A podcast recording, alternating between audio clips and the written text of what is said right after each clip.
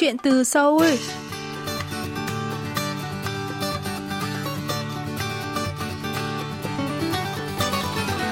Xin chào quý thính giả, tôi là Mỹ Linh và đây là chuyên mục Chuyện từ Seoul phát sóng trên đài phát thanh quốc tế Hàn Quốc KBS World Radio. Hôm nay, khách mời của chúng ta là anh Lê Huy Khoa, được biết đến với vai trò là trợ lý ngôn ngữ chính của huấn luyện viên người Hàn Quốc Park Hang-seo, hiện đang là huấn luyện viên trưởng của đội tuyển bóng đá quốc gia Việt Nam. Trong chương trình tuần trước, anh Lê Huy Khoa đã trải lòng về sự nghiệp phiên dịch và cơ duyên trở thành trợ lý ngôn ngữ của huấn luyện viên Park. Hôm nay, chúng ta hãy cùng lắng nghe chia sẻ của anh về phong cách sống và làm việc đáng học hỏi của vị huấn luyện viên người Hàn này nhé.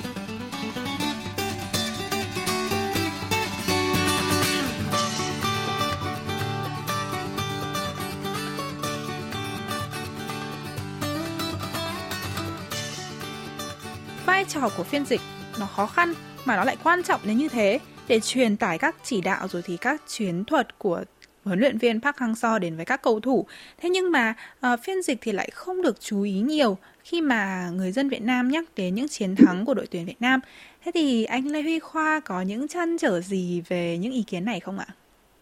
Thực sự thì ờ, tôi thì ờ, tôi nghĩ thế này, mỗi cái ngành nghề nó có một cái đặc thù riêng vinh quang hay uh, cái gì đó tốt đẹp nó đều gắn liền với những cái mà cái tác dụng phụ ở phía sau. Chúng ta thấy rằng là à, một cầu thủ bóng đá đấy họ có khi họ được tôn vinh như vậy nhưng mà chỉ một phút sai lầm thôi thì nói thật rằng là cộng đồng mạng rồi dân mạng họ chửi cũng tơi bời khói lửa lắm. Tôi ở cạnh các cái ngôi sao những cái gọi là những ngôi sao hàng đầu bóng đá Việt Nam thì chúng ta cũng biết là ngày hôm nay á là hôm nay á, là sút một bàn mà rất là đẹp thì người ta tôn lên mây nhưng ngày mai á, mà sút cái bàn thắng đó mà không vào chẳng hạn hoặc là có vấn đề gì đó chẳng hạn thì thực sự là người hâm mộ có một số fan hâm mộ họ fan tiêu cực là họ chửi đến tận họ chửi thề lắm đấy. Cho nên là quan điểm cá nhân của tôi thì nhiều khi mình ngồi mình ngẫm lại mình thấy thôi thì phiên dịch có khi nó lại lại lành hơn. Thì ờ, mình chỉ là cái người mà đứng ra hỗ trợ thôi. Thôi thì chứ còn ờ, cái việc mà nổi tiếng hay không nổi tiếng hay là người ta có nhắc đến hay không ấy, thì cái đó nó là đặc đặc thù của ngành nghề rồi nếu mà muốn nổi tiếng thì cứ làm diễn viên thôi, hoặc làm cầu thủ bóng đá. Còn ờ, mình không đủ năng lực mình không đủ tài năng, mình không đủ, gọi là, tố chất trong lĩnh vực đó, mình chỉ làm phiên dịch thế thôi, mình chấp nhận. Cái này nó gọi là đặc tính nghề nghiệp và sứ mệnh của nghề nghiệp, có lẽ là phải chấp nhận. Đã làm phiên dịch thì có lẽ chúng ta sẽ phải chấp nhận cái điều này. Đừng, cũng không, mà phiên dịch thì cũng cũng, cái đó cũng đúng thôi, chứ cũng không có gì là đặc biệt, bởi vì mình chỉ là cái người hỗ trợ cho cầu thủ thôi. Về bản chất của một đội bóng thì cái người quan trọng nhất đó chính vẫn là cầu thủ. Cho nên là công việc của chúng ta là gì công việc chúng ta chỉ là hỗ trợ họ thì chúng ta xác định là à mình chỉ nên làm đến đó mà thôi Thế thì là một người rất thân cận với huấn luyện viên Park Hang-seo, anh có nhận xét gì về huấn luyện viên này cả trong công việc và trong đời thường ạ? À? À, ông Park thì chúng ta cũng biết là ông Park Chung sinh năm 1957 nghĩa là năm nay cũng gần 70 tuổi rồi thì uh, quan điểm cá nhân của tôi thì tôi tiếp xúc với rất nhiều cái thế hệ của người Hàn Quốc và tôi thấy rằng là ông Park là cái người mà mang đầy đủ tính cách của một người Hàn Quốc ở thế hệ cũ. Nghĩa là thế hệ cũ là gì? Chúng ta nói rằng là trong tiếng Hàn thì nó có cái từ thế hệ cũ như là Kichon Sete như là thế hệ mà xây dựng đất nước của Hàn Quốc những năm 60, 70, 80 ấy. Thế hệ bây giờ là thế hệ mới. Thế thì cái thế hệ đó là một cái thế hệ thế này này. Họ có mấy cái tinh thần này rất là hay. Cái thứ nhất là họ làm việc cái gì á họ luôn luôn nghĩ cho thế hệ thứ hai. Tôi thấy cái điển hình của người Hàn Quốc cái hay của ông Park á, là luôn luôn là luôn luôn nghĩ cho cái thế hệ thứ hai ông bác ông kể là khi mà tôi lên máy bay á tôi ngồi á tôi chỉ nói tôi trao đổi với anh Ly là trợ lý um, chuyên môn á là chúng ta sang làm gì thì làm nhưng mà chúng ta phải làm việc hết sức hết mình ở Việt Nam. Nếu mà có thất bại thì cũng để lại cho cái hình ảnh uh, của người Hàn Quốc ở Việt Nam cho tốt đẹp. Và làm thế nào để cho những cái thế hệ huấn luyện viên tiếp theo của người Hàn Quốc khi sang Việt Nam á thì vẫn được yêu quý vẫn được tôn trọng và chúng ta biết rằng là đúng là cái câu nói đó đến ngày hôm nay nó đúng thực tế. Từ cái thành công của ông Bắc mà ngày hôm nay á rất nhiều các huấn luyện viên người Hàn Quốc đã sang đây rất nhiều cầu thủ Hàn Quốc đã sang đây mà không chỉ ở đây đâu. Khu vực Đông Nam Á là bây giờ là chúng ta đã có cái trào lưu sử dụng huấn luyện viên Hàn Quốc rồi đấy. Chúng ta thấy là Indonesia bây giờ sử dụng huấn luyện viên Hàn Quốc này rồi hình như là Singapore.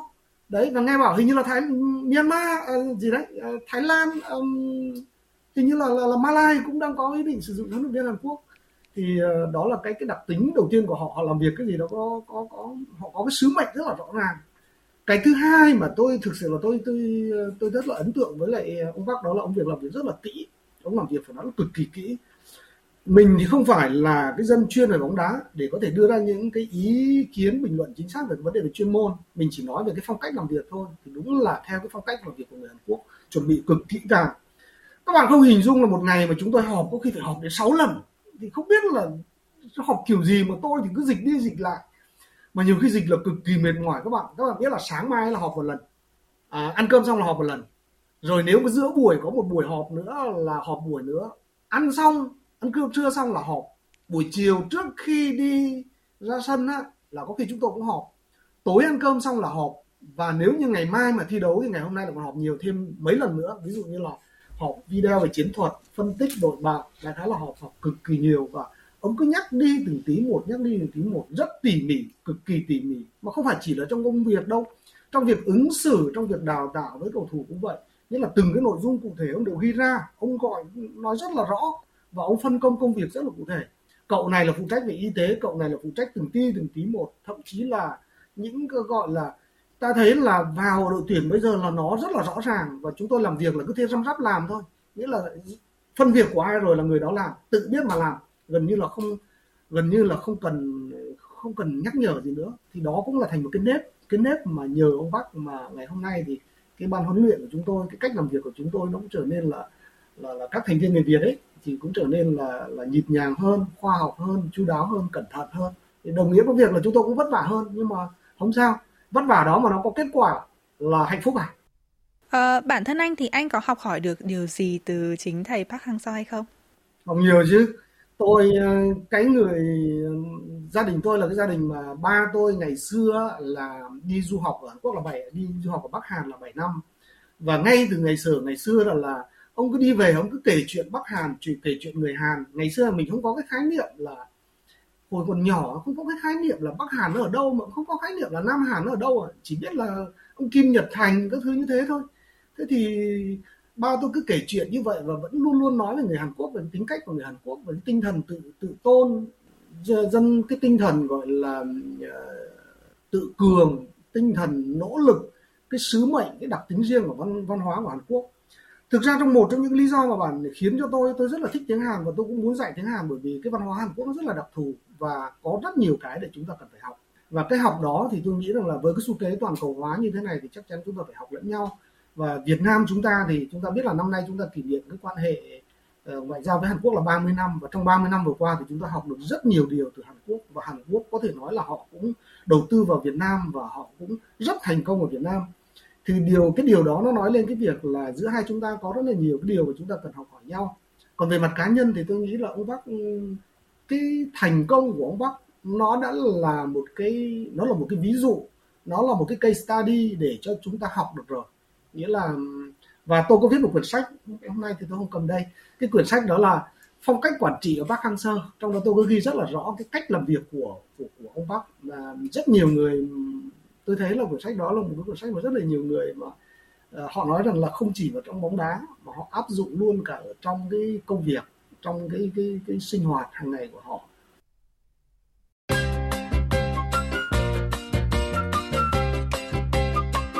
Quý thính giả đang lắng nghe chuyên mục Chuyện từ Seoul. Nhân vật khách mời tuần này là anh Lê Huy Khoa, giáo viên, dịch giả, trợ lý ngôn ngữ của huấn luyện viên Park Hang-seo. Mời quý vị tiếp tục lắng nghe cuộc trò chuyện giữa chúng tôi.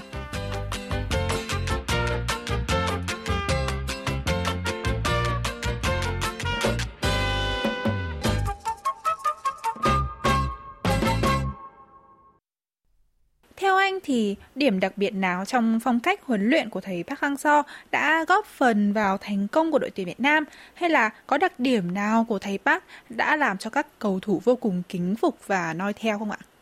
Có nhiều nhưng mà ông Park có hai có một vài cái đặc điểm như sau mà tôi nghĩ rằng là nó đã ảnh hưởng và nó tạo ra kết quả của bóng đá Việt Nam. Đó là ông Park là người ờ, chơi bóng đá uh, theo cái triết lý bóng đá rất là thực dụng. Thực dụng ở đây đó là gì? Ông ấy luôn luôn dặn cầu thủ thế này, nếu mà các bạn đá bóng mà để người ta ghi một bàn ấy thì bạn phải ghi hai bàn mới thắng được. Cho nên đối với ông Bắc là chỉ có bóng đá thắng đó. ông Bắc là luôn luôn là đề cao mục tiêu, luôn luôn là đặt mục tiêu rất là rõ ràng. Ngày hôm nay chúng ta đá là không bao giờ có khái niệm hòa. Đối với ông Bắc là không có khái niệm hòa, đá là phải thắng. Còn nếu mà đá không thắng thì thôi, đừng có đá. Nếu mà đã vào sân mà không chuẩn bị tư thế thì đừng đá. Nên nên nên ở ngoài sân cho người khác. Cái đầu tiên đó là ông ấy gieo cho tinh thần cầu thủ một cái tinh thần chiến đấu một cách là quả cảm. Chúng ta cũng thấy rằng là bóng đá Việt Nam từ ngày của ông Bắc ấy có một cái tinh thần như này mà chúng ta thấy rằng là không biết các bạn có để ý không? Từ xưa chúng nay ấy, chúng ta thua bàn ấy là gần như ngày xưa là các đội tuyển Việt Nam mà thua bàn là gần như nó thua tiếp.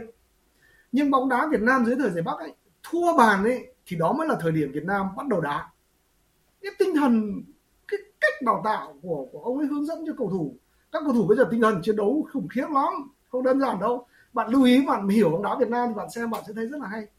Cái thứ hai ấy ông Bắc có một cái đặc điểm như thế này mà mình tôi nghĩ rằng là cũng rất là hay đó là công việc và đời và sinh hoạt đời thường là hai khái niệm hoàn toàn khác biệt.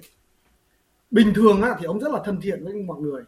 Ông ấy rất là chu đáo rất là thân thiện ông hòa nhã nhưng vào công việc ông là một con người khác. Vào một công việc vào quân vào công việc ấy, ông là ông là như kiểu một cái sĩ quan quân đội vậy đó như một người chỉ huy vậy đó chỉ có mệnh lệnh và thực hiện đúng cái mục tiêu đó. Mục tiêu đó là hợp lý hợp tình đạt thỏa mãn được cái cái cái, cái nguyện vọng của mọi người của tập thể của nhân dân. Và nếu mục tiêu đó và thì đúng thì chúng ta cứ thế chúng ta làm thôi. Chứ mình không có phải lăn tăn gì cả. Cho nên là vào trận là khi mà vào trận là thi đấu là ai cũng sợ ông cực kỳ sợ. Ông không nể nang bất cứ một ai hết. Bất cứ một ngôi sao nào mà cảm thấy mà hơi chỉnh mảng hoặc phong độ không cao. Mình nói là hơi phong độ không cao thôi nhá. Là ông cũng không nể đâu.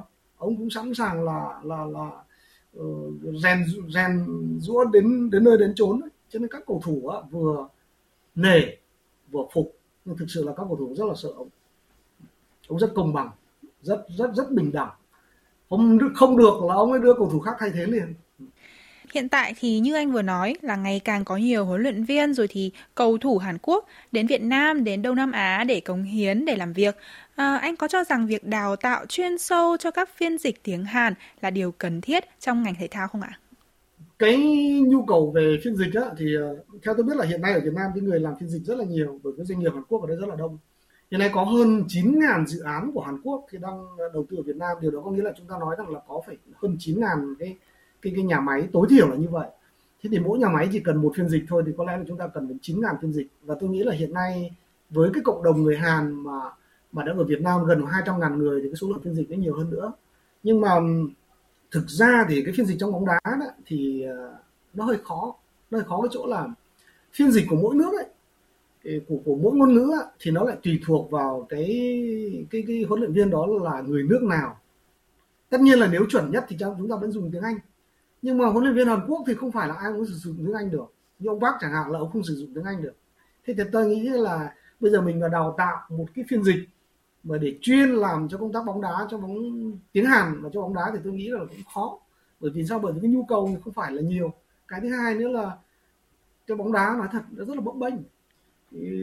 Bởi vì bóng đá nó gắn liền với cái kết quả hôm nay mà đá thắng thì người ta tung hô vậy chứ nói thật đá khoảng thua ba trận là huấn luyện viên ra đi liền à. Mà ra đi thì phiên dịch cũng thất nghiệp thôi. Cho nên là mà đào tạo một phiên dịch như thế thì tôi nghĩ là rất nhiều người cũng thích đấy. nhiều người thì cũng muốn bóng đá. Dân Việt Nam mình ham mê bóng đá nhưng mà nếu mà để gọi là để đào tạo một phiên dịch chuyên nghiệp về tiếng Hàn không thì có lẽ là cũng không cần. Nhưng mà nếu mà để làm một cái phiên dịch tiếng Anh chuyên về bóng đá thì tôi nghĩ là cần đấy bởi vì trong tương lai ấy, thì thì cái giao lưu bóng đá nó rất là sẽ sẽ rất là quan trọng sẽ sẽ sẽ mở rộng hơn nữa và và sẽ rất nhiều huấn luyện viên uh, nước ngoài cầu thủ nước ngoài đến Việt Nam và tôi nghĩ là cái đó là rất là cần thiết. Mời anh Lê Huy Khoa có thể chia sẻ thêm về những dự định tới đây của mình được không ạ? Thực ra thì ờ, kế hoạch của tôi thì cũng cũng hiện thì cũng chưa có cái gì, kế hoạch gì đặc biệt đâu. Thì ờ, đầu tiên là cái cái việc mà làm trợ lý ngôn ngữ cho đội tuyển bóng đá thì có lẽ cũng phải ờ, cái này cũng phải chờ ông bác. Nếu mà ông bác còn tiếp tục làm thì tôi sẽ làm. Còn nếu mà ông bác nghỉ thì chắc là có khi là tôi cũng nghỉ. Thì cũng không biết là các huấn luyện viên tiếp theo thì họ có cần mình hay không. Nhưng mà, thì tôi thì là người yêu bóng đá mà cho nên là mình cũng sẵn sàng là với cái kinh nghiệm với cái kiến thức của mình thì mình cũng luôn sẵn sàng hỗ trợ bóng đá. Nhưng mà có lẽ là cũng chỉ ở phương diện đội tuyển quốc gia được thôi chứ còn ờ, tham gia về bóng đá hơn nữa chiều sâu hơn nữa chắc tôi không làm không làm được đâu. Bởi vì ờ, tôi còn có cái việc riêng. Còn đối với tôi thì vẫn việc công việc quan trọng nhất của tôi vẫn là cái việc dạy tiếng Hàn. Nhưng mà cái việc dạy tiếng Hàn của tôi thì tôi cũng không dừng ở cái chỗ là chỉ dạy tiếng Hàn không đâu. Tôi ờ, thực sự là cái cái mục tiêu cuối cùng của tôi ấy, xưa nay tôi vẫn nói đó là tôi muốn ờ, xem xem người Hàn họ có những cái đặc điểm gì, những cái đặc tính gì, những cái ưu điểm gì mà mình có thể học hỏi được. Thì mình lấy cái đó để về truyền đạt cho người Việt. Và cái đó nó là mục tiêu của tôi, mục tiêu cuối cùng của tôi. Chứ không phải là mình đi dạy tiếng Hàn không. Bởi vì dạy tiếng Hàn không thì nhiều khi các bạn chỉ dừng dừng ở cái việc tiếng Hàn thôi. Còn cái bản chất của cái việc học ngoại ngữ, đó để hướng tới là gì? Học ngoại ngữ để từ đó hướng tới chúng ta học được những gì tốt đẹp hơn và hay ho. Cái những cái ưu điểm, những cái xuất sắc của người Hàn Quốc. Bởi vì nói gì nói chúng thế giới toàn cầu hóa rồi là chúng ta phải học. Mà không cần phải học đâu xa. Chúng ta học ngay cái anh Hàn Quốc anh Nhật Bản và học những người xung quanh những cái nước mà họ đang họ họ có cái uh, họ có cái quá trình phát triển mà nó hơn sớm hơn chúng ta. Thì, thì tôi nghĩ rằng là cái cái đó là cái mục tiêu chính.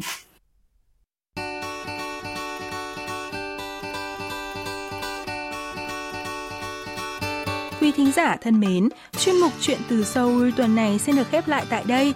Xin cảm ơn quý vị đã luôn quan tâm, theo dõi và hẹn gặp lại quý vị trong những chương trình tiếp theo.